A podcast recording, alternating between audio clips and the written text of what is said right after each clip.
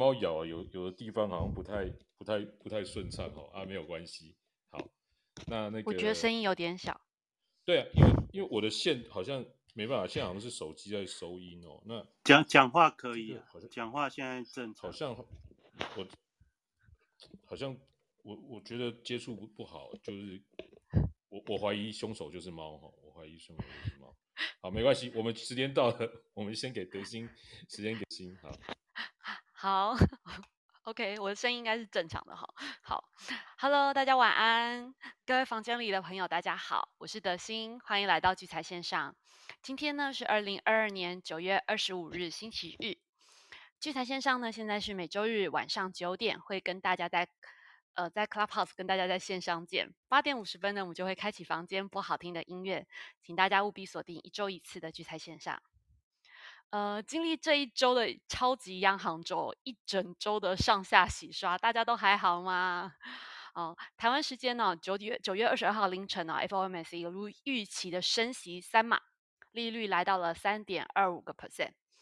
FOMC 的新新闻发布会呢，有说了几个重点哈，德心在这边呢也帮大家稍微 recap 一下哈。呃，第一呢，就是这一次的 FOMC 的会议哦，全数的委员呢都同意升息三码。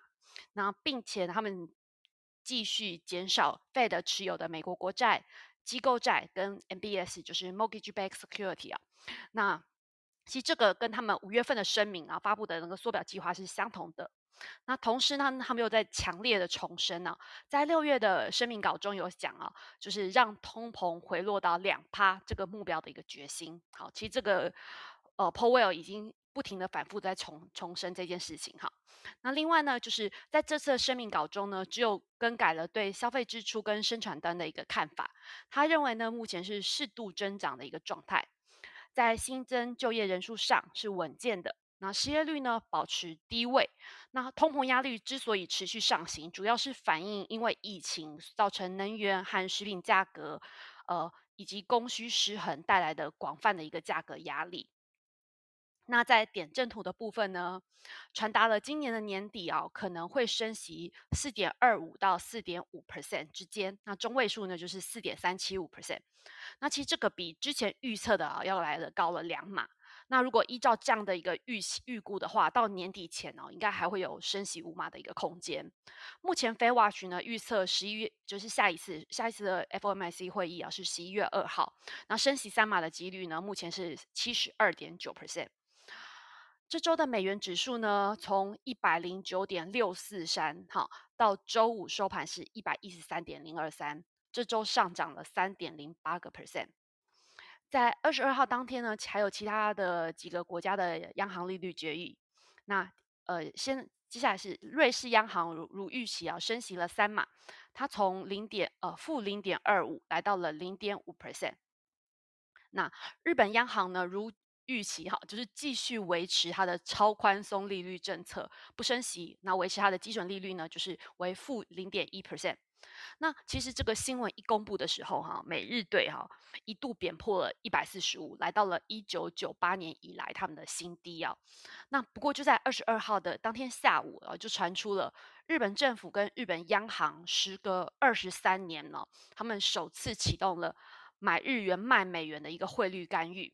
那日币呢，瞬间哦，从每日兑一百四十五，快速的升值到了一百四十。那这周目前呢，是收在一百四十三元附近。呃，台湾央行呢，如预期啊，升起了升息了半码，从一点五 percent 来到了一点六二五 percent。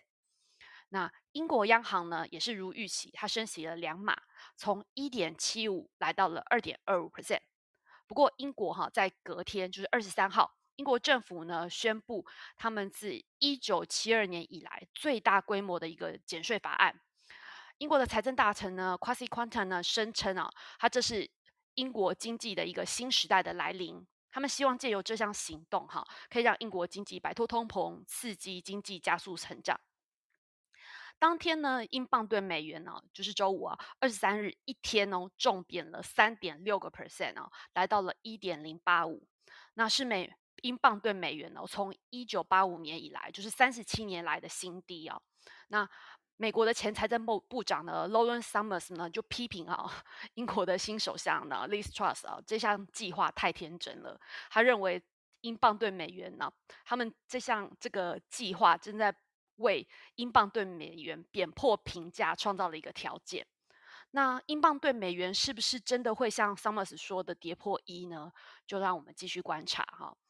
周五呢，道琼呢是收在了两万九千五百九十，那下跌了一点六二 percent。纳斯达克一百呢是收在了一万一千三百一十一，下跌了一点六六个 percent。S M P 五百呢是收在了三千六百九十三，下跌了一点七二个 percent。呃，我们回到台湾市场，周五呢台股下跌了一百六十六点，跌幅呢是一点一六个 percent。收盘指数呢来到了一万四千一百一十一，那呃一百一十八，对不起，成交量呢两千零八亿。在成交量的占比中呢，第一名呢电子类股是五十一 percent，周五的跌幅呢是一点六九个百分点。第二名呢运输类股的十二点五 percent，周五的跌幅呢是零点二个百分点。第三名呢化学生技医疗类股十点三 percent，周五的跌幅呢是二点六二点六六个百分点。在三大法人的部分呢，周五呢只有投信是买超的，自营商与外资呢都是卖超的。投信呢是买超了一点二二亿，自营商呢是卖超了二十八点九三亿，外资是卖超了一百四十点五五亿。最后，我们来关心一下犀利股神的一个战况。哈，目前呢前三名呢，第一名是张哲，他目前持有了宝一、光隆、材料 KY 跟先进光的多单。第二名呢是黄雀，他目前持有了是易德、宝林富锦。合一的多单，第三名呢是五军，他目前持有了宏杰科、美食、台康生技的多单。好，那我接下来就把时间交给瑞奇哥，瑞奇哥晚安。你，德兴晚安，各位聚财线上房间的朋友，大家晚安，我是吴明哲。哦，那我在聚财网的网名是瑞奇五八，那也就是大家常常听到瑞奇哥就是我。好，那那其实。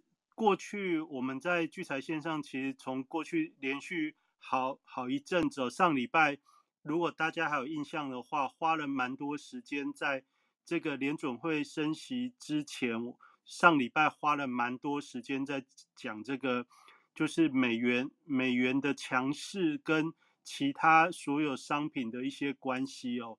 那这个这个关系其实上礼拜花了蛮蛮长的时间讲，也就是说。其实今到了星期五这个这个走势啊，其实我们大概在连续从九月初到现在，也花蛮多时间在讲说美元强劲的情况下，第一个利率高，货币会往利率高的方向移动；再来呢，就是说货币会往经济好的地方移动，所以美元现在就是同样都是符合这个状态。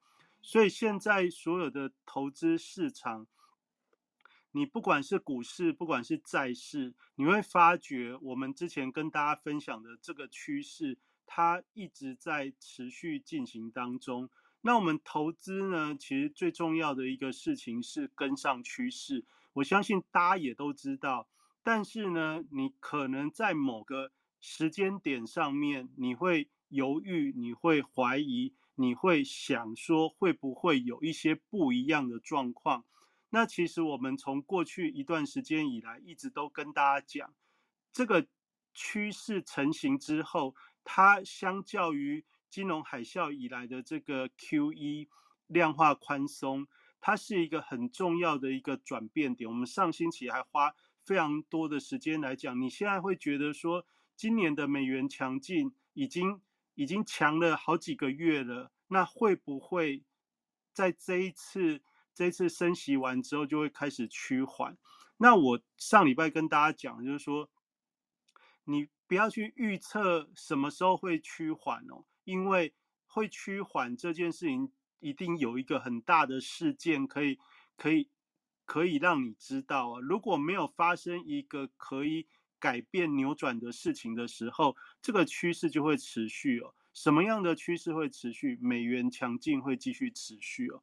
那美元强劲继续持续这件事情，就会引引导出资金往美元移动。那所以回过头来看台北股市的时候，你可以想想看，我们在前面几个礼拜的聚财线上的节目当中，都跟大家讲一个观念哦，就是如果钱会往美元移动的时候，你会看到的现象是外资在台股是卖超的，那你会看到台币贬值。这件事情以前分析师不讨论哦，但是现在分析师每次的分呃分享之前哦，就是他在做节目的前头，他都会开始跟你讲这个台币的汇率这件事哦。那大家有的会说，那你要保守，也会有很多告诉你，来到这边了，你也不用那么担心，因为可能贬到相对的满足点，或者说呃国内的。国内的央行可能也会在适度的时候会出手去做一些干预等等，这些都是这些都是我们一般投资人想听到的一个预测。但我们自己在做投资的时候，今天我们主要晚上来跟大家分享如何应对。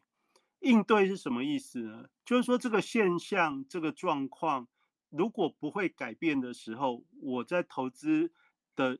行为上，我要怎么去顺应这个这个状态？你说都已经跌到这么低了，我现在再来做些什么还来得及吗？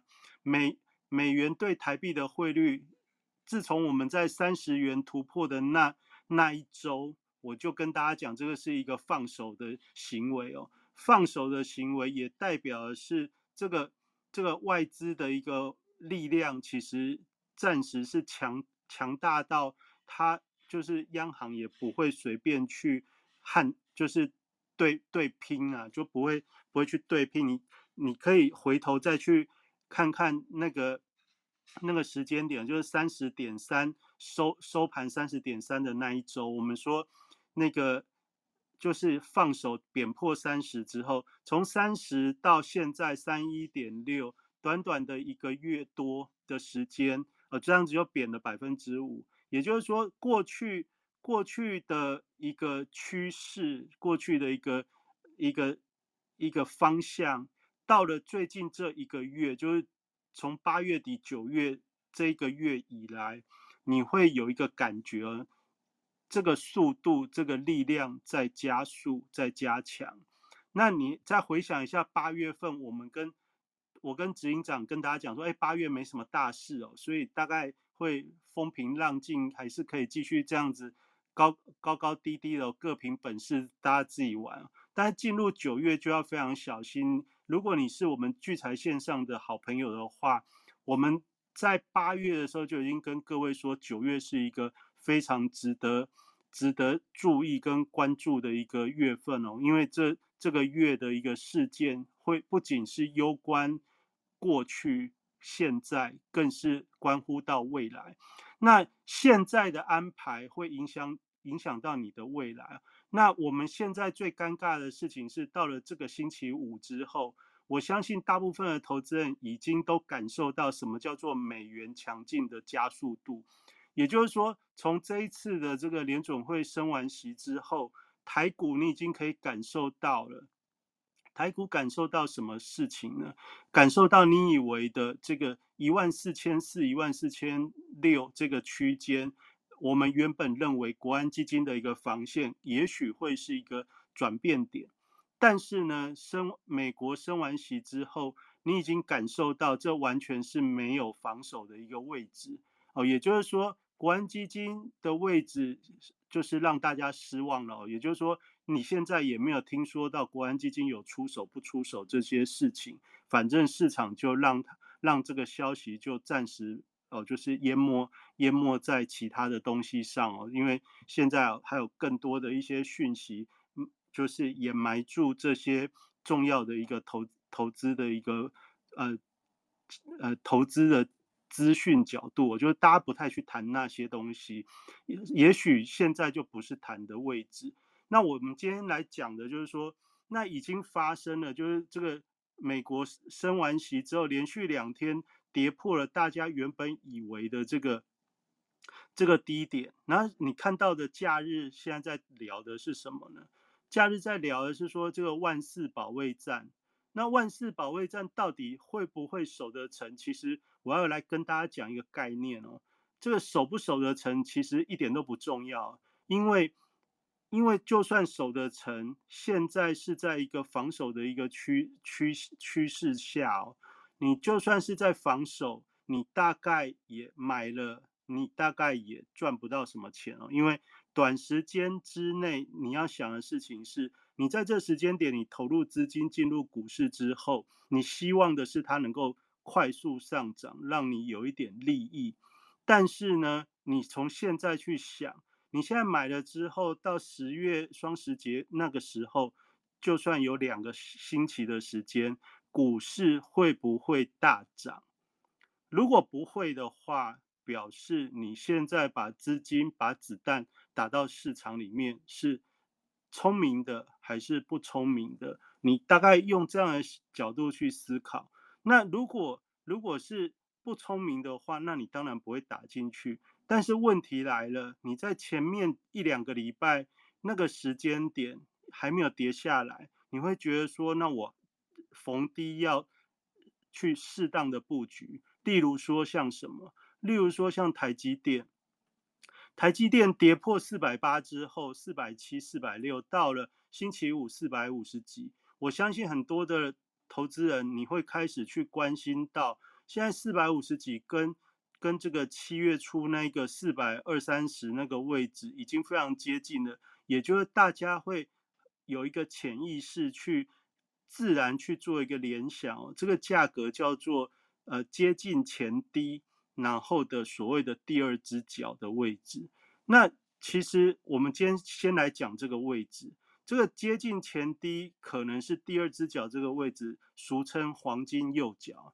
那这个到底是黄金还是不是黄金？它有一个很重要的前提是，如果你在这个位置买了之后，后面它会上涨，这叫黄金右脚。如果这个这个位置你买了之后，后面会往下跌破。原本的前面那个低点，这叫黄金跛脚啊。那黄金跛脚跟黄金右脚的差别就是，你要先理解这个位置买下去之后，后面到底拉不拉得起来。那拉不拉得起来，我们今天就来讲应对嘛。那应对的话，你就要再再回回过头来，这个波段的一个股市，甚至是债市，它的下跌是来自于什么？来自于资金的移动。那来自于资金的移动的时候，那你就要想这个股市的价格在这个地方有没有办法因为资金的移动的状况改变而产生舒缓？如果没有的话，那这个位置就还没有出现可以舒缓的一个一个故事情节。那也就是说，那你没有办法衡量这个地方会不会真的能够守得住前低哦。那我们在上礼拜的时候，我还。特别跟大家讲过，我们之前在讲的时候就讲台积电这个又关于台北股市的指数是非常重要的。如果指数要能够守稳，台积电就不能一直破低。那特别是在五百元那个分水岭，我相信你是我们聚财线上节目的好朋友的话，其实我们从八月到九月一路跟大家分享了，就在那个台积电站上五百二三十那时候，我还有跟大家讲。回头如果跌破五百元这个分水岭的时候，那你就要非常小心哦。那更不要说那个在反弹到季线之后那一段时间，我有跟大家讲，法人他的目的是为了要退资金，这些东西我们其实一直跟大家讲，如今你也获得了验证。获得了验证之外，其实更重要的事情是你要先知道一个。事实就是这个趋势仍然在持续当中，也就是说，对于外资、对于大户法人来说，退资金还是他一个非常重要的一个目标。那他退资金的过程中，他不希望我们都我们也跟着退哦，因为我们也跟着退，他也要退的时候，那到底谁要来承接这些股票？就没有人要承接了。所以他希望的事情是什么？他希望的事情是让大家对于这个盘势仍然有热情哦。那有热情的情况下，就是你还是愿意投入，因为毕竟你大家也知道说，你现在不投资，你大概钱放在银行里也是不行，因为台币一直贬，台币一直贬，相较相对来说的话，那你的购买力也是持续在下降。那也就是说，不投资好像也是不行。那这个利率的上升，你你的债务可能也会因此而侵蚀到。那所谓的通膨等等这些，会纠结在我们的心里。但是我要讲的事情是。那你在这个时间点，你把你的资金投进去，如果没效的话，那你干嘛要投？你真的需要在这边投吗？所以这这是一开始要跟大家讲，因为从这个星期四到星期五的一个行情变化当中，不仅是台股，其实全世界的股市都一样，因为在礼拜五的收盘之后，美股是跌破了六六月底七月初那个低点哦。那也就是说，连美股都道琼都破低了，那那对于台股来说，那会不会也也会走一样破低的一个路线？那你说会吗？那你就要想现在的条件支不支持继续再走下去？看起来显然是支持的，因为我们上礼拜就跟大家说了，如果台积电回到四百五上下的时候，那你要非常小心哦。那这个小心不是要小心，是不是要赶快逢低去接哦？我反而是要提醒大家，你在这地方，你不要太早去预期这个位置一定会一定会有谁出来护盘，一定会有人谁出来撑哦。因为在这个地方出来撑，就算你也加进去撑好了，它也它也不容易大涨。那不容易大涨，你说花了四四百多块的资金。为了只去赚，只去赚个五块十块的这样子，是是否值得？那你要非常非常的谨慎去思考，因为四四五十万对我们一般的投资人来说，这是不小的钱。那你能买，你能买几次啊？买一次就四五十万，你大概了不起买个四次两百万，就对于很多的人的资金袋就咬住了。那也就是说，在这个位置，我首先要跟大家讲的是，你不要太冲动了。那这个冲不冲动，很多投资的专家也会告诉你，投资就是要逢低去发掘股票的价值啊。逢低发掘股票的价值是让你在这边慢慢去发掘，不是叫你现在拿钱进去烧哦。因为你现在在里面烧，你是烧不出花样的哦。因为什么呢？因为你从从这个今天我们礼拜天的晚上，大家就知道我都会带大家看三组股市哦。你从这个盘后资料里面先去看一下大盘分析。我们前面几个礼拜我特别讲了那个八月三十一到九月一号那个转折位置，因为那个位置一转折之后，一万四千八到一万五千点这个这个位置其实会形成套牢区。那特别在了九月十二、九月十三那那个位置的反弹，你已经验证了一万四千八到一万五千点是过不去的。然后到了到了这个九月九月十九号以后，九月十九号以后一直横横盘在那个一万四千五上下。那你就想到了这个礼拜五，就过去这个礼拜五最后收盘收在哪里？收在一万四千一百多。那大家常常会去会去跟过去的低点比较，过去的低点比较是说，比如说啊，那这个已经接近之前一万四那个关卡啦，等等，你就会觉得哇，现在是不是跌很深了？那我我今天要跟大家来分享的是，当你看到这样子的现象的时候，你第一个要先注意的是，这个到底跌完了没有？因为如果跌完了，你去买才会有意义哦。那跌完了没？怎么看呢？第一个事情就是说。礼拜五的低点有没有比星期四更低啊？有的哦，只要低点每天都在创新低的时候，就还没跌完，更不用说礼拜五的晚上美股它是大跌重挫的，所以星期一的明天这个指数会不会比礼拜五更低？显然显然是会的。那这个位置一一跌下去，大概就是一万四的保卫战，那你就会想。那礼拜一的时候低点会比礼拜五更低，那显然礼拜一不会是最低点了。那也就是说，你要确认这个跌完了没，最起码也要到礼拜二、礼拜三到礼拜四哦。因为我有教过大家，低点跌完了没，用三个交易日，最快用三个交易日去确认，最少要等到不破前一天的低点，然后再隔一天能够比前一天的高点更高，这才叫做初步的止跌，还不能说它会反转，只能说是初步的止跌。那更不要说每天在创新低的一个盘势是没有止跌这件事情。那也就是说，还没有止跌要止跌，这要大户、大户巨金、大户、大户法人们拿钱去护才会止得住。那如果他每天在创新低的时候，也就表示说这些有钱的大户他没有想要把它护住，他才会持续创新低。那对我们一般投资人来说的话，那你就不要太积极，也不要不要太冲动，因为你的钱对我们每一个个人来说，我们的资金其实是非常珍贵、非常重要，所以你不要把它打得太快。你说我拿来买零股可不可以？哦，可以哦。你买的零股，你就会知道，买了零股，如果你买了之后它就继续下跌，那你就知道你这个零股买的很有价值。因为你一买之后，它就告诉你的方向，你买的时机太早。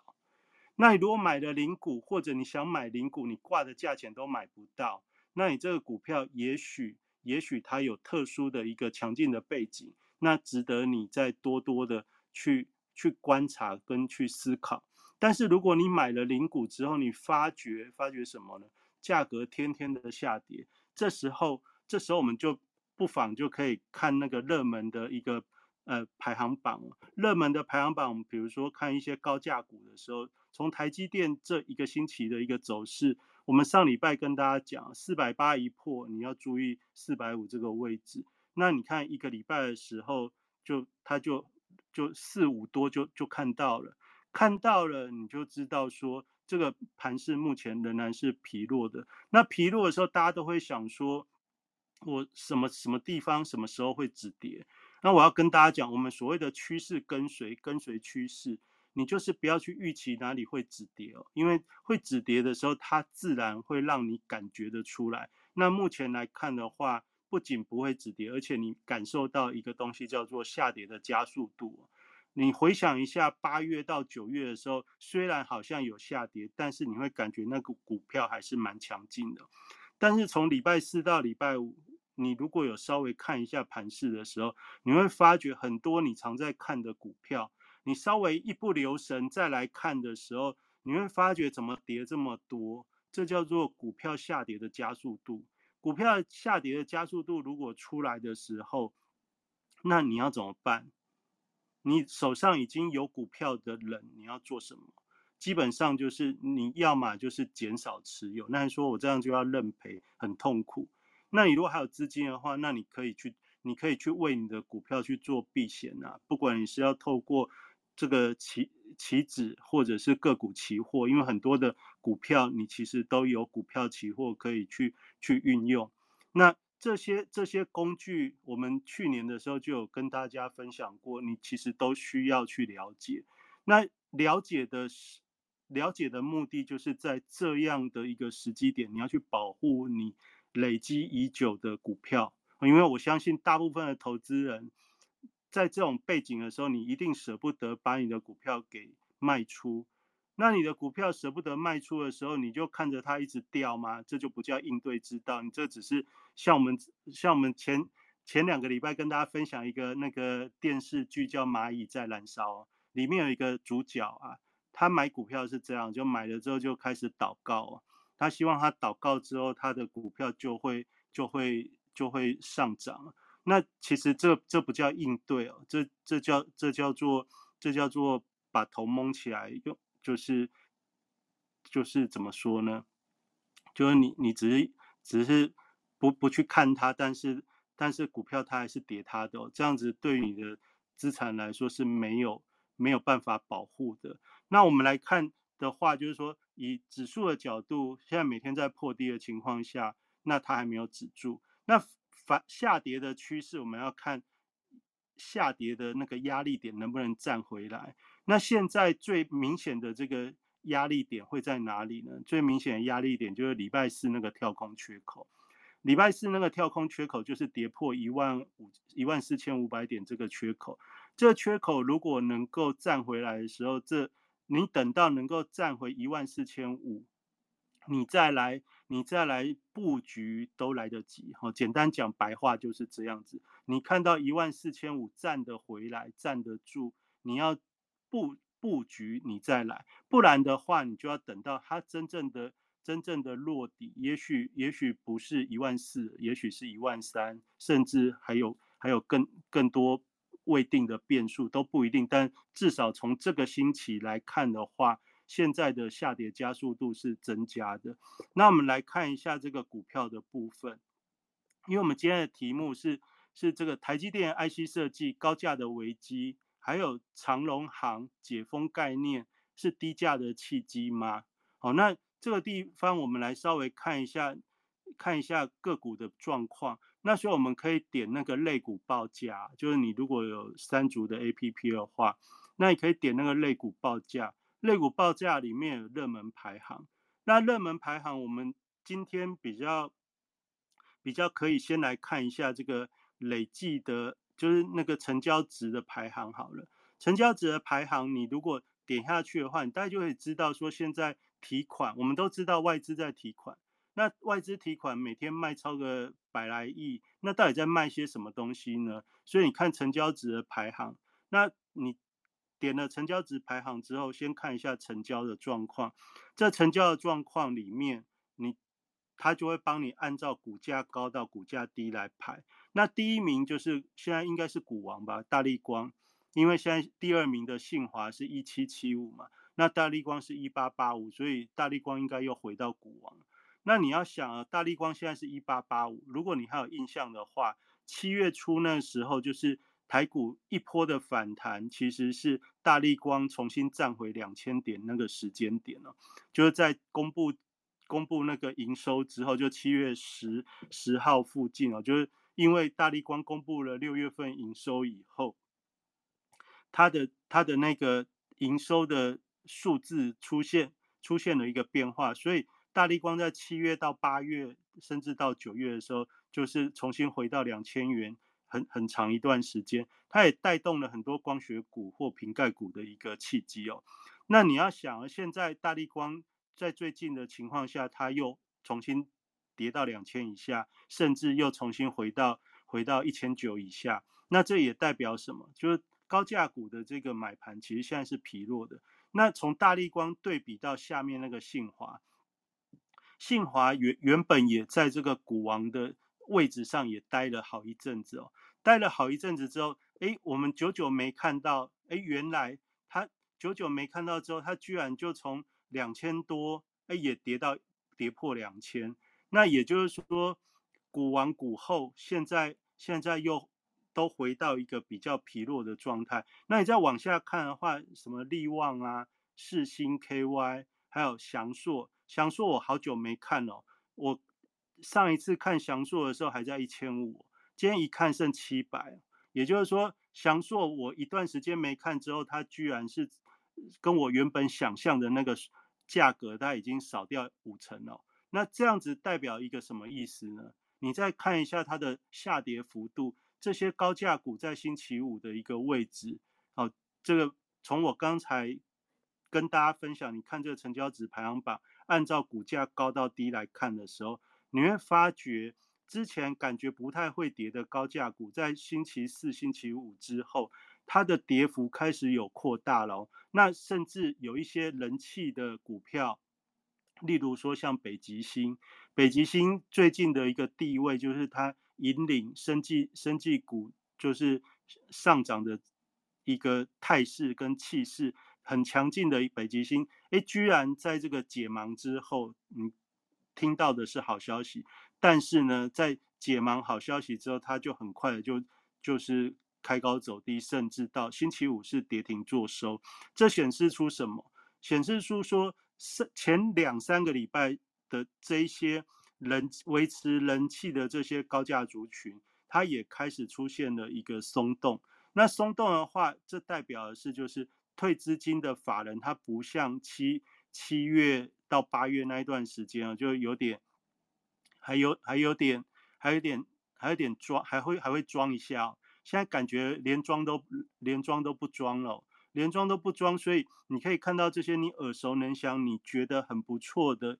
这些高价族群，像联发科啊，联发科也是一今年年初到现在一路的一路的下挫，到现在也到了五字头了。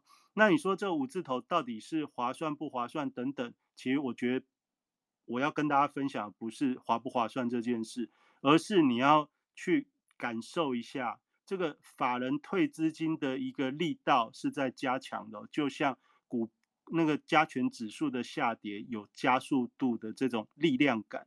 我今天花蛮多时间来跟大家讲这个力量感，那这个力量感就就告诉各位说。法人大户他现在在在在卖股票，特别是这些高价的族群的时候，为什么他们的跌幅开始会扩大？因为开始出现了什么呢？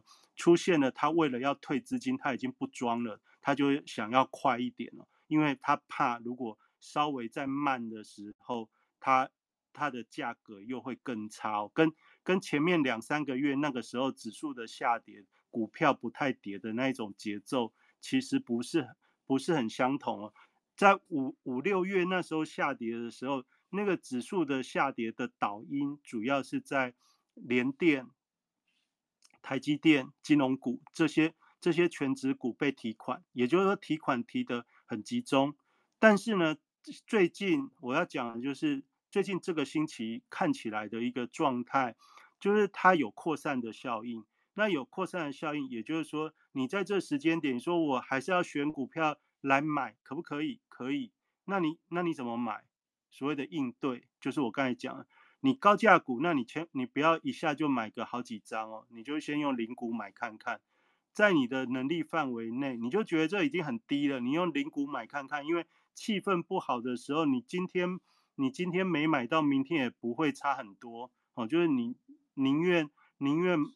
宁愿多多多确认一下，对你都是好的。那那就是我花刚才花比较多时间来跟大家讲这个力力道的加强。那你说你很想买哦，因为你等好久，比如说你你的联发科，你就已经等好久，就是要等这个五字头。那你在五字头都来了，不不利用这个时间去价值投资吗？那可以哦，你你就是因为你等很久，但是我要跟大家讲，的说。你等很久的这些所谓的好股票，你就算要买，你先用零股去去试试看啊。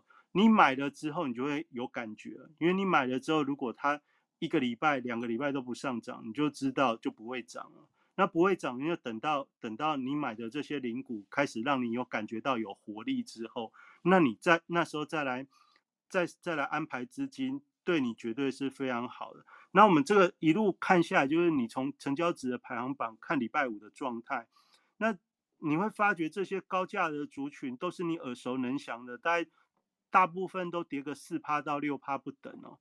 就是你这样一路念下来，你看连最强的嘉登哦，嘉登大概是这两个月最强的高价股，那你看连嘉登都跌了百分之六，那你当然你就要理解这个市场的一个力量的转变。那当然。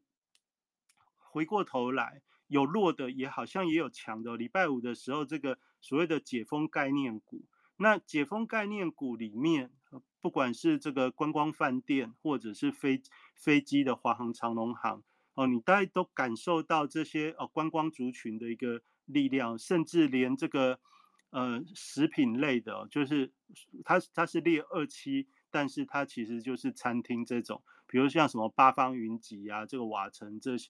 这些餐厅啊，金金华酒店这些，哦，二期二期类的这种观光观光族群，在星期五的时候，你感觉到股价这这几天好像因为解封的一个议题，哦，就是大家都在讨论十月十月几号就开始开始可以怎么样，那十月就已经很快了嘛。那你还有印象的话，我们之前今年的上半年。好几次在讲这个解封的时候，我们那时候有跟大家分享一个概念哦，就是这种所谓的解封概念，它通常会在还没解封之前会表现哦。那等到开始真正到了解封的那个时间点之后，这个概念就会变成现实哦。那概念变成现实的时候，也就是股价它会不会有长长远的这种力道，非常值得。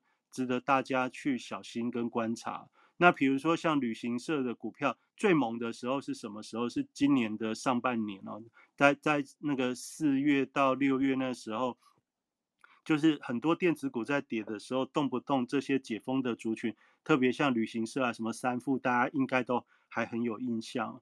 但是到了现在开始真正真正要。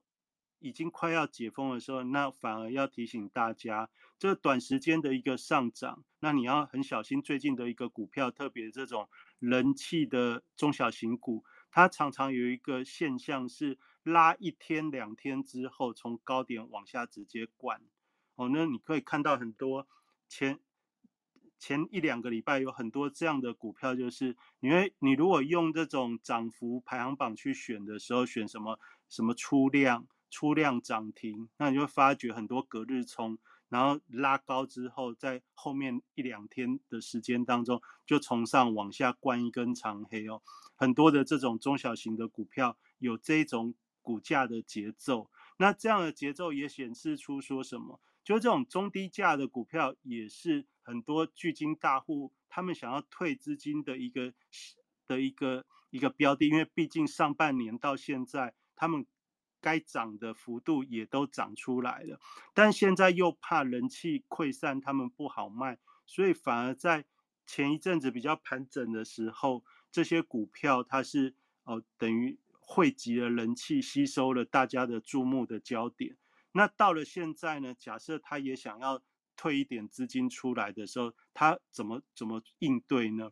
他基本上就是先拉高，拉高之后再从上往下往下做。基本上，他比较好卖掉哦，就是说他先拉，用少少的资金，因为大家都不敢买，所以买的时候你一定会想要观察到是不是真的转强，不管用技术面用什么面，你一定看到看到有很多让你相信它会转强的讯息，你才会愿意买。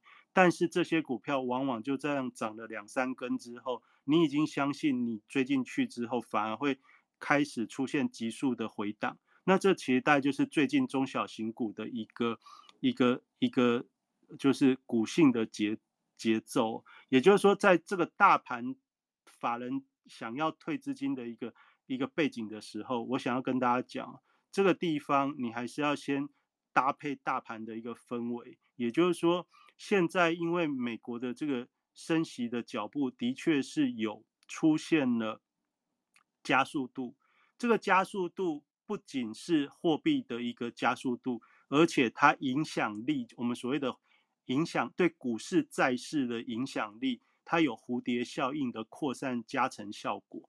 那这两天的这个假日里面，大部分在讨论的东西，哦，就是债市，哦，债市，因为在礼拜五的晚上，美债的值利率，哦，就是十年期公债，十年期公债，它它就。涨到三点八点三点八多，那两年期的甚至涨到四点多，也就是说，这个这个债券的一个利率急速的上涨，而且在星期五的时候，这个上涨的点数还真不少，也表示说债券的价格是加速在下跌。哦，就是反过来再讲，就是债券的价格加速在下跌，那这个加速在下跌。加速的意思通常是代表流动性被挑战，流动性被挑战的时候，不管是股市、债市，那个价格的变动速度都会变快。那变快的时候，就是就会有资金拉扯的效应，资金拉扯的效应就会让很多原本做庄的巨金大户，原本他是做庄的，但是他也许有一个一个部位去咬到它的时候。他也需要调度资金来应急，大家理解吗？很多的有钱的大户，以前的资金买很多什么东西呢？买很多债券。那你想想看，如果他的资金原本买很多债券的一个原因，是因为债券好变现，债券的这个风险低。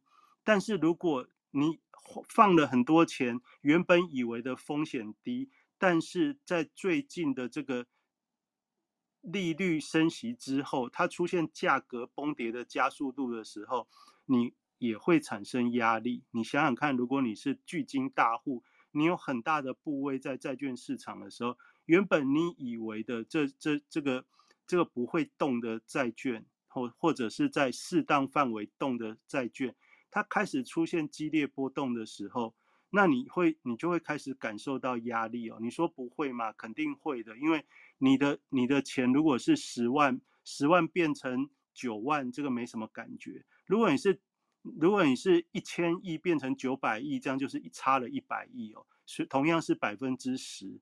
那百分之十差了一百亿，这个就是现在债券债券价格大幅下跌所产生的外扩效应哦，因为它它影响到的是大资金，那影响到大资金，那你说这在讲什么？没没什么感觉哦。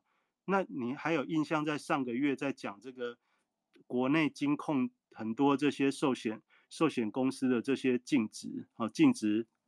因为买了债券，债券价格大幅下跌，影响到他们他们的一个投资部位的净值，那也影响到公司的净值。那基本上就是你如果你买的债券本来稳稳的到期了就还本啊，那你就享受到你投资进去的值利率的这些这些债息的债息的优势。那原本大家都认为说，哎，那我在适当的价格去买之后，就觉得，哎，我现在值利率这样很划算。所以你放了很多钱之后，那你放了很多钱之后，最怕的是什么？就跟买股票一样，你觉得已经是底部，结果它却不是底部，而且跌的速度开始变快的时候，不要说一般人，如果你是大户的话，你也一样会有一定的恐慌。那现在已经在这个盘面上，我们讨论的其实不是不是股市到底会不会落地，经济会不会好，其实就这个假日来看的话。其实你也许要感受一下这个市场，因为债券价格大幅波动而产生的一个流动性的一个思考。那流动性的思考的话，它会影响到很多金融商品的一个价格，因为资金开始拉扯，所以你会看到比特币的价格快速崩跌，因为资金在抽嘛。那你会看到黄金的价格，哎，突然突然大跌。以前不是说黄金会避险吗？哎，怎么？怎么这一次黄金跌的跌的也很猛？比特币不是说多多多好吗？但是比特币今年以来，只要发觉有一些状况的时候，比特币都是被抽资金的。也就是说，这些风险性的资产，或者你以为的避险性的资产，在这一波流动性的一个状态之下的时候，你感受到就是资金互相的拉扯。那这也是今天想要跟大家聊，就那我们如果知道这个状况的时候，我们怎么去应对？啊，因为我们从假日的时候，你已经可以感受到，其实现在已经隐约有一些有一些这种这种因为流动性而产生的产生的价格波动，不管是各种商品，那这个起因，我我的观察，我认为是因为债市的流动性受到受到受到信心的动摇。因为在在市的这个资金都非常大，所以你牵一发动全身哦，就是牵一发影响到整个金融市场的各个商品的部位。那他为了要救，为了要救债券的部位，也许他需要去调资金来来来弥补某些某些状况。大家想想看，如果你有做错部位的时候，你是不是也要去搬钱来补保证金等等这些？其实大概就是一样的意思。所以他为了要补资金的时候，他要从其他的商品，他要去把获利的部位先把资金调回来。其实现在大概就是这个这个事情比较比较感觉比较有明显。那这有明显的时候，那我们怎么做呢？也就是说，你在这时候，你看像那个英镑的部分，大家都在讨论这个英镑这个怎么会跌这么多？其实我也觉得怎么会跌这么多？但你细想一下，你大概就会理解了。大家觉得不会的，一旦发生之后，就就会很恐慌哦，很恐慌之后就会抽资金，抽资金就会加加速。那抽资金会加速的时候，也就是说这个事情现在是进行式。这个事情如果现在是进行式的时候，那你反过来，那你要不要跟着这个进行式去做一点什么样的安排？哪怕你用少少的资金去去做一点安排。你也许都有不错的报酬，因为现在有加速度，所以有加速度的时候，就是你在很短的时间内，你就可以得到相对性的验证。好，哪怕说，哪怕说你就是就跟着，比如说现在美元很强劲，那你就做多美元，那看是对哪一个最弱。现在最弱就英镑，所以你就是空英镑对美元，好，就是镑美对。现在英镑就最弱，按你说都已经跌到快一比一了，那会不会这里就怎样？反正用就我们今年跟执行长跟大家讲，你用小资金去赚大波动，今年是大波动、大通膨，也是你大翻身的机会。你用很少的资金，你就可以去掌握一段吓死人的英镑，也有可能挑战一比一，甚至跌破一比一。大家都在想说，欧元、欧美对欧元对美元的汇率一一一比一这个位置会立守。到了这个到了这个礼拜之后，你发觉一比一正式跌破了。那正式跌破，同样的，现在英镑也在加速。英镑在加速的时候，那会不会也是一样？先来挑战一比一。那挑战一比一完之后，再看看。那如果那这个位置，因为是一个非常关键的一个一个关注的点，所以当然第一次跌破一比一的时候，会像欧元的一个状态，那也许会防守一下。但是呢，长远下来，你至少在现在离一比一还有一段距离的时候，你大概就可以理解说，大家要保卫的那个位置一定会来，一定会来，一定会来站一下，一定会来站一下的话，你就想现在的位置一这个这个位置离一比一其实还有一还有一些空间跟距离，那你要不要去用少少的资金来跟着跟着来跟着赢的那一边去去？去打弱的那一边，就是打输的那一边。我们之前有跟大家分享过，你在股市、在投资市场要长期获利，不变的法则是什么？跟着赢家去，跟着赢家去欺负输的那一边嘛。啊，就跟着赢的那一边去输的，去欺负输的那一边。啊，那那你只要加入赢的那一边，现在是赢的那一边是哪一边？就是美元强劲的这一边。那同样的，我们再回到股市的话，如果你的股票你开始感觉到，它其实就很疲弱，你你手上持有，你就看着它一直掉，那你怎么应对？那你不妨你可以空它一张看看啊，你空它一张，或者你用股旗去空它一口看看。你空了之后，如果它会下跌，那你恭喜你避险，至少多避了一点，你这个空的部位可以帮你小赚一点价差回来。那你假设空了之后，那如果它反弹了，那也恭喜你，因为你的持股没有继续下跌，你至少确保你整个资产的部位是是相对比较比较平稳的。也就是你做了这件事情之后，你就会知道你现在的部位到底对你有利或者不利。这是在现在这个盘势当中你的应对第一个感觉。那第二是，如果你懂得懂得跟上这个趋势的话，既然美元这么强劲，那你当然你在这时候。美元跟日元之间的关系，因为日元日本央行都出来干预啦，日本央行都出来干预，那你就想你就想就知道，现在美日美美元对日元的汇率，它会不会再像上个月或者上两个礼拜这样子，就是无法无天的乱贬，基本上就不不会的嘛。所以如果你想要做做做多美元，那你就不要去找美日兑啊，不要在这个时候去去去跟日本央行。就是对坐嘛，那你当然找那个比较软的啊，现在比较软的就是欧洲的货币啊，因为这个这个俄罗斯跟乌克兰的战争战事好像不仅没有要停，而且还随着这个这个增不增加增增加征兵的讯息，大家还更更恐慌一点点。那基本上这大概就是你都可以再去做的安排。那这些安排剩下的事情是，那你会你会什么工具？你你。你理解怎么去安排的问题，好，这大概就是我想要在今天跟大家讲。那你如果做错了，做错了就是我现在已经套了很多的股票在手上怎么办？那你就是你说卖，我相信大部分的听众朋友你是舍不得卖的。那你舍不得卖，你怎么样让自己可以度过这段时间？那你如果还有资金的话，我的认为就是，那你去救你的股票，你自己去空它，空个空个一。一一层两层的，你基本上就会知道你的股票到底值不值了。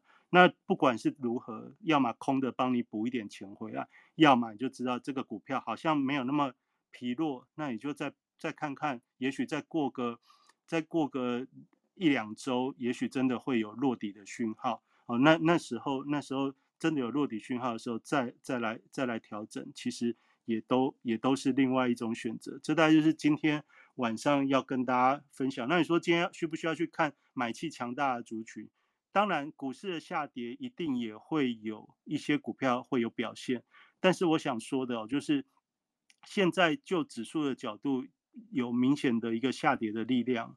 那这样的情况下，你不需要在明天啊或者后天这边你就急着要去布局，因为在最近这个买气强大的股票，也许真的有一些股票是大户他现在开始在布局，但是就算他们在布局，我们一般的人哦，你只要。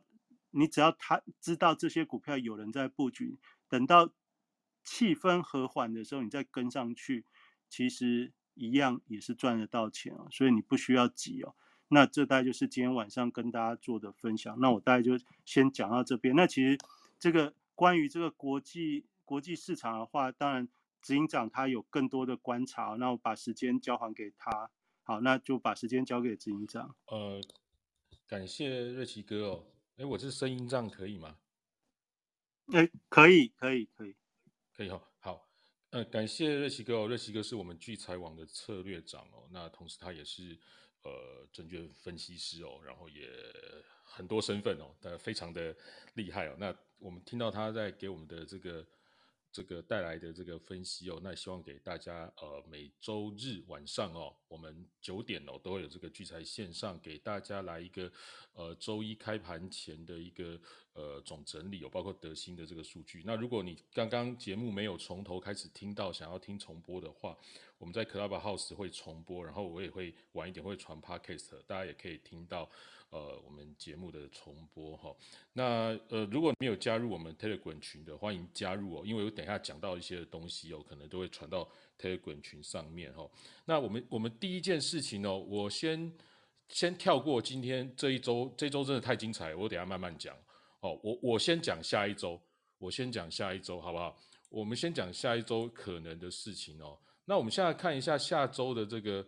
呃，相关的重要的这个经济日历哦，如果你想要得到每周还有每天的重要经济日历，其实就是加入我们的 Telegram 群哦。那个德兴每周还有每天都会传重要的经济日历到上面，那它也会有一些新兴的一些标志啊，就是比较重要的，也都会特别帮大家标出来。所以我们拼在上面的群哦，我们拼在上面的群，那大家可以呃把它加进去。那我们先看下周哈，我们先看下周。下周比较多的就是讲话哈，因为新这个超级央行周以前哦，大部分就是一个呃相关包括各国的央行或者是 FED 的相关的这些这些会员这些的这个主要这些人物他们的缄默期，所以我们可以看到在央行周以前。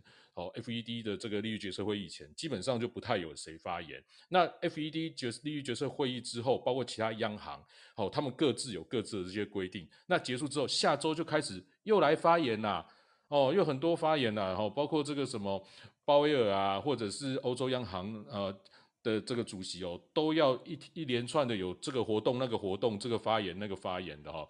那我们可以看到，星期一哦，星期一就有欧洲央行的这个发言哦。那星期二就有拉加德的，呃，就有这个鲍威尔的这个发言哦。然后当然有一些数据啊，什么核心耐久材这些要公布哦。不过现在当然我们最关心的，当然就是呃通膨的相关数据，还有失业的相关数据嘛，哈，因为这个会直接影响到。这个升息的这个速度，不过因为升息的速度，我我等下会讲上周的 FED 利率决策会议的事情了哈，所以基本上这些都已经大势底定了。所以呢，老实说了哈，就是说，虽然它是以以这个通膨的问题加上这个失业的问题，失业现在比较小，问题比较小，主要就是通膨的问题来美国，我讲美国，其他国家不是这样哦。美国是这样以通膨借由通膨来做一个大幅的升息，可是它实际上真正的目的是真的压通通膨吗？好，我们看到在全世界造成这么大的涟漪，造成这么大对世界各国的影响，它是不是本意上就是要造成这么大的影响，这么大的问各国世界各国这么多的问题？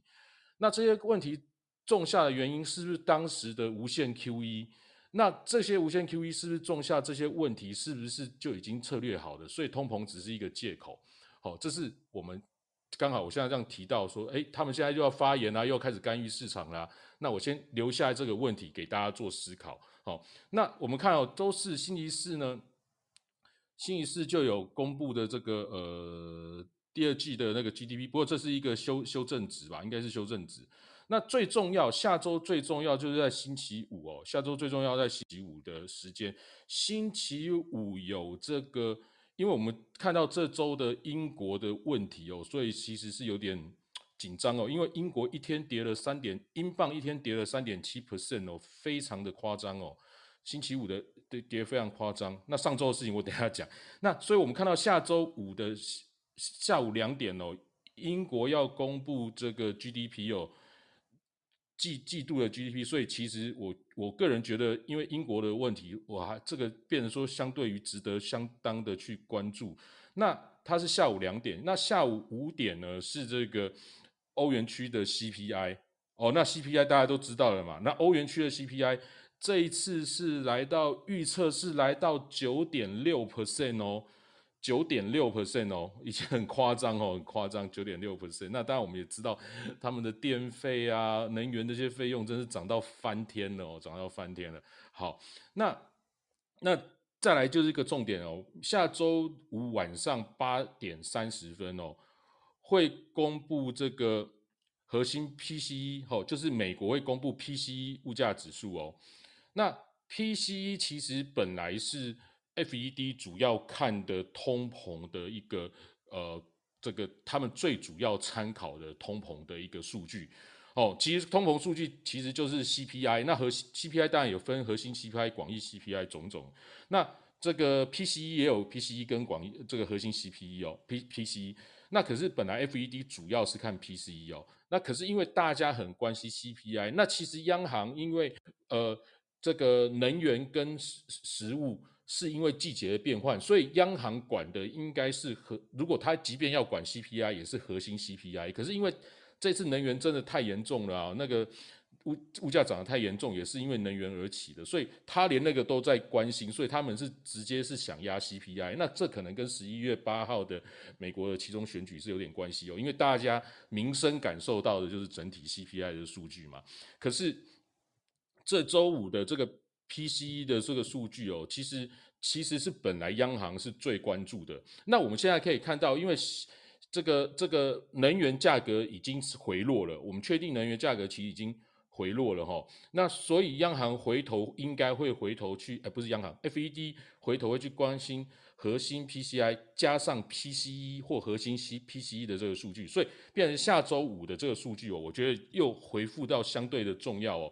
那 CPI 跟 PCE 两者之间到底有什么不一样呢？吼，如果有兴趣的人，其实可以参考德兴，他好像有在他的网站上面有写过一篇文章哦，就是 PCE 跟 CPI 的一个差异性哦。如果有兴趣的话，可以去德兴的一个。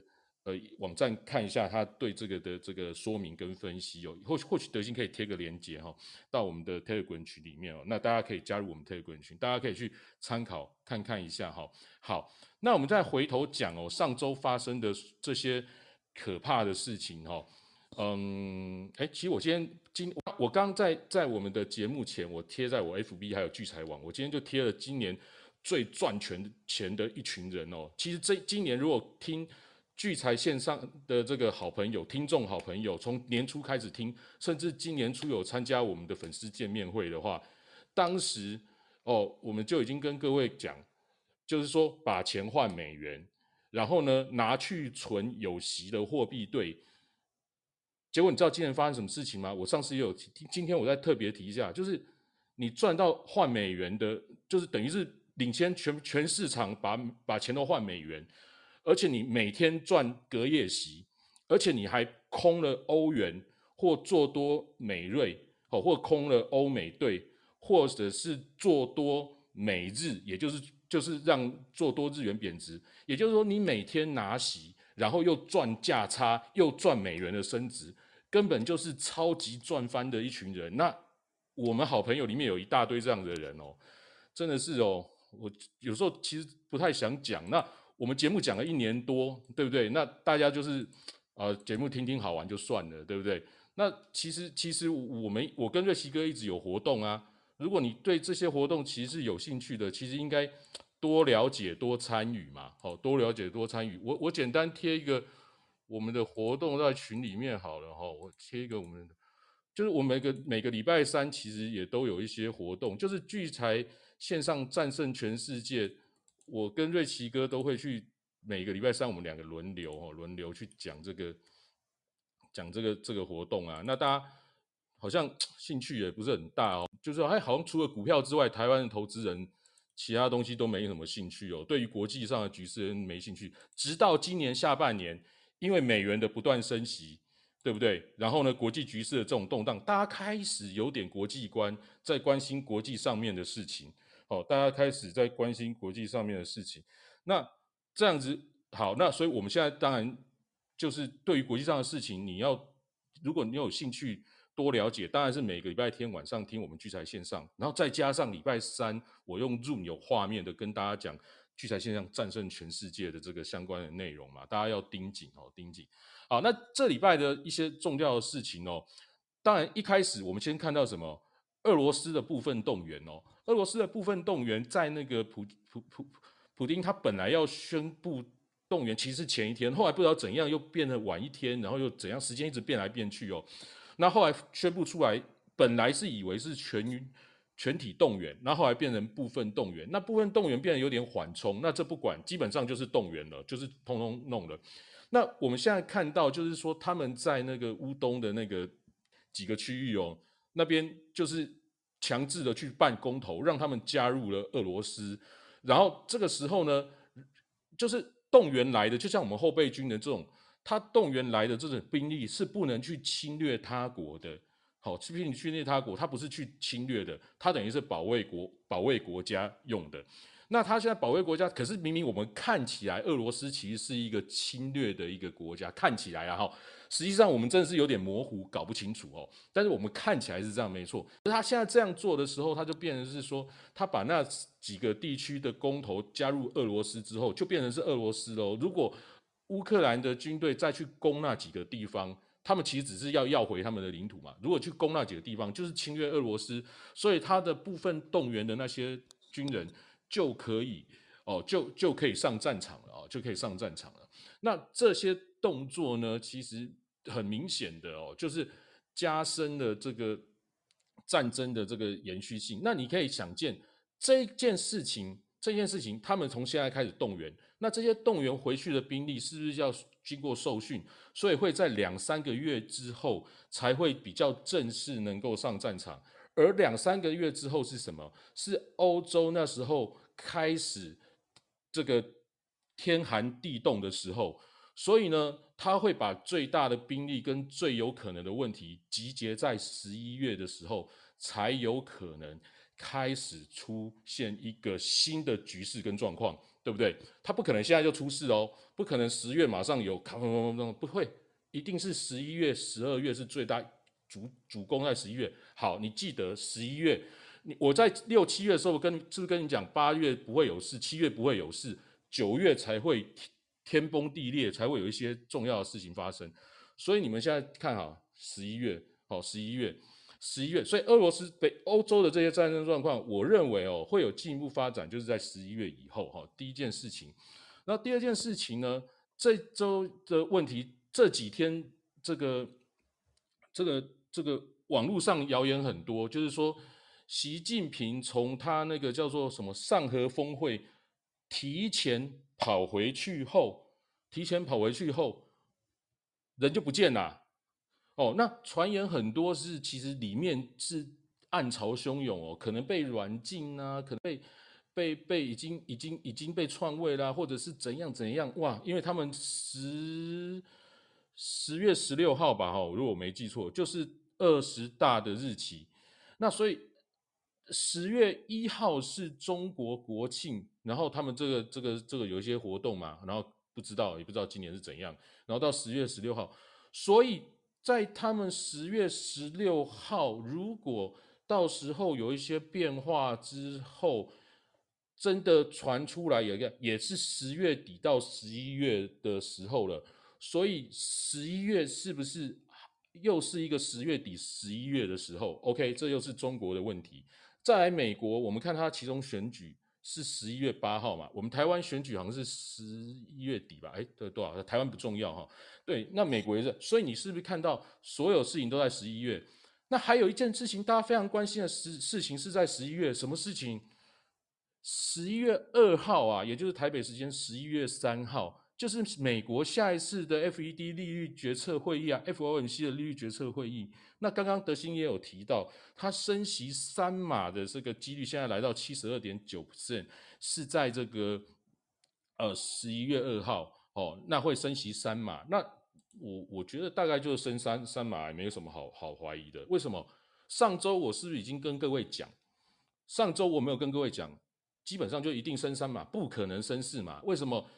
他其实升三码已经抵定，他是三码跟四码之间，他一定是升三码了，不可能升到四码。然后呢，他的讲话会持续的非常鹰派。我是不是已经跟各位讲了？他做出来的动作不需要绝对的鹰派，他可以稍微不缓缓和一点，可是他的讲话一定会非常鹰派。好，那我们就讲到 FED，那干脆就就讲 FED。FED 礼拜三那一天，它升三码的时候，是不是符合市场预期？符合市场预期的时候，其实股市跟汇市的反应其实是是是 OK 的哦。股市那还还还出现了先先上涨哦，对不对？那美元也没有变特别强势，就还好而已哦。就是甚至还有点弱势哦。可是它到什么时候才真正的真正的走强？你们可能没有注意时间点，因为大家都看新闻啊，没有人知道啊。它真正走强的时间是它两点是 F 宣布 F 那个那个利率决策出来，那个报告出来，两点半开新闻记者会。那时候美美元跟股市都还是在，并不是美元强，而且股市都还不错。直到什么时候才才才反向崩盘？是两点五十分哦。两点五十分的时候是记者招待会的最后一个问题，他讲完最后一个问题才崩跌。那我告诉各位，我认为最后一个问题是安排好的，就是故意让他讲到出市场，然后造成崩跌。因为过去几次哦，鲍威尔讲话的时候呢，都会造成美股的拉升。他每次即便后那时候升三三码，对不对？都还是造成美股的拉升呐。那他这一次，他就是要让你的预期心理是消失的，所以他最后还要来一记重拳。所以我认为最后一个问题是安排好的。那他问他问鲍鲍尔说：“你认为这个联邦利率基准利率会会拉到多少？”哦，哎，他直接给答案呢。前面的人问问题，他都含含糊的哦，就随便讲讲哦，对不对？不不不不不，如果你们有兴趣去看呐，哦，那最后一个问他，他就告诉他四点六。他马上就回答四点六，四点六这个数字一出来，我马上贴在 FB 跟聚财网上，这个才是四点六，才是造成美元在那一天又大升、美股重挫的重点，就是那一个四点六哦，而且时间就是那个时候是安排好的，安排好的，也就是呼应我之前跟各位说，他的动作不需要绝对的鹰派，可是他的说法一定会绝对的鹰派，好不好？啊，又一口气讲完了哈，所以你们听市场上那个，它不是很准确啦，哈，都不是很准确，都都啊，就是这个这个这个，就是看看结果哈，然后再再去讲那个好。那所以呢，我们现在也可以看到，我现在要讲，刚好也讲到 FED 的，也就是说十一月十月底哦，接近十一月才会是下一次战场。那也就是说，这一周、上周，包括这个。星期四哦，星期四等于是四个主要国际大国、主要央行的这个利率决策会议哦，搞到我都快昏昏昏倒了哈。早上 FED，上午日本，下午日本又出来新闻记者会，然后说要干预，哎，大家也说哎，日本要干预啦，然后日元就开始。开始走深了一段，对不对？没有哎，他是两点还是三点就出来说要干预了，那时候也不动声色。到了四点多，可能他真的进市场是干预，才整个崩下来。美日对整个崩，也就是美日元上，所以也不是说他要干预的时候就就发就就马上反了。所以这个不要看新闻哦，要要看我来讲，跟各位讲，这才精彩哦。好，所以其实时间是有落差的，我这里做到。然后接下来呢，接下来是这个呃，那下午还有瑞典哦，瑞典央行。那瑞典其实大家不太在意就算了，可是瑞典央行在升息之后，如预期升息好像是三码之后，哎，美瑞对喷了一一点五 percent 啊，哈，就是瑞它这升三码就符合预期，还喷一点，但因为因为瑞瑞郎我就没有太关注，我也不晓得它发生什么事情哦，所以所以也觉得非常非常的夸张哦，那非常夸张。然后后来晚上就是变成。英镑嘛，那英镑其实本来是升，英国央行本来是升两码跟三码之间，那结果后来要升两码，那就是等于是说符合预期啊。但是有些人认为会升三码，但是说哎那就升两码哈，那因为可能经济不好干嘛，就只有升两码。好，那英镑也是持续的弱势就下跌了。那一直到星期五哦，那就恐怖啦，星期五就恐怖啦。星期五下午哦，他们那个推出好像财政部还是什么推出啊？因为在新的首相之下推出这个什么呃，这个几十年以来最大的减税措施啊！哇，英镑从下午一路崩到崩到星期六早上的这个全球市场收盘啊！哇，崩了几帕，三点七 percent 啊！英镑一天跌三点七 percent 啊！你想想看，三点七 percent 如果在新台币就是一天贬值一块多哎，呃，对，一块多哎。很恐怖哎，那是英镑哎，是大型的主要货币哎。好，那英镑什么时候开始走弱？英镑其实走弱很久了，可是英镑那个时候，我两周前吧，两周前还是三周前，我应该跟各位讲过，那个时候美元突然转弱，英镑转强的时候，时间是什么？英国女王走掉那一天晚上开始，整个英镑转强。为什么？我在节目里面应该有讲哦，如果你们有兴趣会去听，我就说，因为英国女王。的病危其实已经甚嚣尘上了嘛，那几天就知道，所以有大量的英镑空单，应该在英国女王死掉之后直接回补，所以造成英镑的强势，那他们可能有干预，就变成英镑的英镑的强势，强势了几天之后开始一路下跌，但是一直撑到这一周的这个英国女王的这个出出兵啊，还是国葬哦国葬之后。英镑就开始就让好像泄了的气的皮球，它嘣嘣嘣嘣嘣一路跌，跌到周五是整个崩盘呐。那我在两三周前那次英国女王去世之后，我是不是直接跟各位提出大英国协货币的问题，好不好？那这个我的详细我都还有在周三的这个战争全世界里面跟大家讲的更清楚哦。所以有兴趣可以再听周三，我我大概都简单的，我就在周日就先提提一下，是不是大英国协货币的问题？结果你看好了。现在英镑变成这样，它已经跌破等于是三十七年以来的新低，接下来可能会到一点零五，是八十九年吧，还是八十几年的新低，可能都会跌破哦，都会跌破。好，但是呢，这个如果我们回去对应一下我刚刚讲的，就是说这些货币对啊什么的，离离扣扣对应一下我们过刚讲的，下一次场应该在十月底、十一月哦。所以，经过了这一连串上周这么激烈的这个、这个、这个问题产生之后，呃，就是这些、这些、这些这个美国的动作啊、欧洲的问题啊、哦，英国的问题，这些种种的事情，到了一个顶点了，好不好？所以呢，接下来、接下来有可能要顶多在一两天，我认为啦，哈，我认为这个趋势可能就会暂缓了，哈，因为要要期待。要酝酿下一次的风暴嘛？要酝酿下一次风暴。所以如果说你现在看好，就是这个趋势在短线上，就下周再持续，说我赶快去存换美元，赶快去定存这种定存啊，对，定存美元嘛。就 是一堆人在讨论定存美元，听都快昏倒。从我们去年底、今年初就一直跟大家讲，也没人理我，哈，对不对？有啦，当然有少数朋友啦，所以我们才会有一些朋友一直在在做这些事情，哈。那那当然就是说。就是说，如果现在还听啊，下礼拜才做一些事情的，可能好，可能又会又会又会又会变成短短短期的韭菜的啦哈。所以下一次战场，所以所以下周其实我觉得，因为经过这一周的这种激烈的这种这种变化，这一周不管是债券市场啊、汇率市场啊，哦，连股市其实其实不是很激烈啊，哈，股市其实相对于来是不激烈的。那当然就是会可能会在十月底、十一月初以后才会真正的。金融大战哦，金融大战好才会可，然后甚至就是很多人在讲，可能真正军事上军事上面的一些更大的冲突的可能性哈。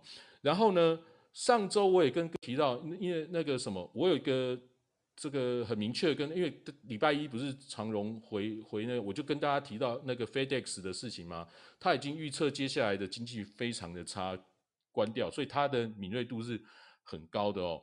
那经济会很差，基本上是非常可能的，而且也是 FED 想要故意制造的哦，所以其实它就会往这个方向走。那大家要注意，那当然你有股市股票多的。纯股族啊，或者是什么的，那真的我也不知道怎么去建议你啊，因为我也没有告诉你要纯股哦，我从来也不觉得纯股是一件对的事情哦，因为你 算了不讲啊，不要讲别人，对 我我不好意思哦，我一直想说不要去讲别人好，然后呢，然后要要讲什么啊？美股的位置哦，美股位置道琼其实是跌破了上一波的低点，没错，可是 S M P 五百跟纳斯达克其实是没跌破，那我们台股也没跌破。那现在是有点岌岌可危哦。那会不会跌破？其实我觉得，因为我们的那个美股的呃台台指的这个周五的周五的这个又跌了，呃，周五晚上跌了一百三十一点哦。那不管怎样，它会不会破呢？我觉得不一定。好，为什么不一定？就回应我刚刚讲的，就是说下一次的战场应该在十月底到十一月，所以这个到十月底以前哦，可能会有一些缓和。哦，会一些缓和，让大家觉得，哎，好像风暴过去了这种感觉。哦，那如果说多头持续进来，可能之后又会被教训哦。所以，所以，所以这个大家可能应应该听得懂我的意思啊，好，听懂我的意思。所以，这大概是我对未来的接下来的一些想法，跟这一周以来的一个一个一个个人的一些观点哦。那当然不代表说一定对哈，但是就是我个人的想法，跟大家做做一点分享。好，那这个如果持续想要听更详细的，我星期三。我这次我讲一个很大的主题哦，我讲超级央行周后全球金融市场的趋势哦。那我刚有贴在 Telegram 群里面跟赖群里面，有兴趣的可以去参考一下，看怎么可以加入来听。那如果说你没有没有这么大兴趣去做海外啊，你还是喜欢做台台台股的相关，那你没关系，你就每周日听我这样好像讲故事一样哦，给大家分析的这么精彩。因为我看行情其实看到分分秒秒，所以他们在讲的这些哦，因为怎样而怎样，其实我看起来其实不一定哦。你们听我讲就知道，其实是是那个时间点其实是有落差的哦。那每一件事情。它造成影响可能都不是新闻写的，那我们我们要看的更精准的时候要看的那那星期五确实啊，英镑就是那个英镑本来就很弱，但是它真正压垮的是那个是是那个那个那个减税方案是没有错的哦。当然有些人说呃，当然是没错，就是减税方案。那不过不过没关系哦，但也很少人做英镑嘛。但是其他影响的非美货币啊，包括澳币啊什么的，很多的非美货币也看到跌得非常惨哦。那反正反正你们听我说，就是说接下来你要稍微思考一下，这个东西应该是会缓一下哦，然后然后然后后续就是我刚刚讲的这样。好，那今天大概就就跟大家聊到这样哦，聊到这样，希望大家可以听得懂我的意思哦。那个呃喜欢的礼拜可以想办法加入礼拜三的活动。那如果说哎没关系，我就是喜欢轻轻松松听，那就没关系。记得每周日晚上九点锁定我们聚财线上，还有。尽可能的到我们聚财网上看我们聚财网上的高手的文章哦，有很多人其实比我厉害，大家仔细看聚财网上面的文章，一定可以很有收获。好，今天节目到这边哦，谢谢大家的收听，我们下周日下周日晚上哦九点在线上见，拜拜。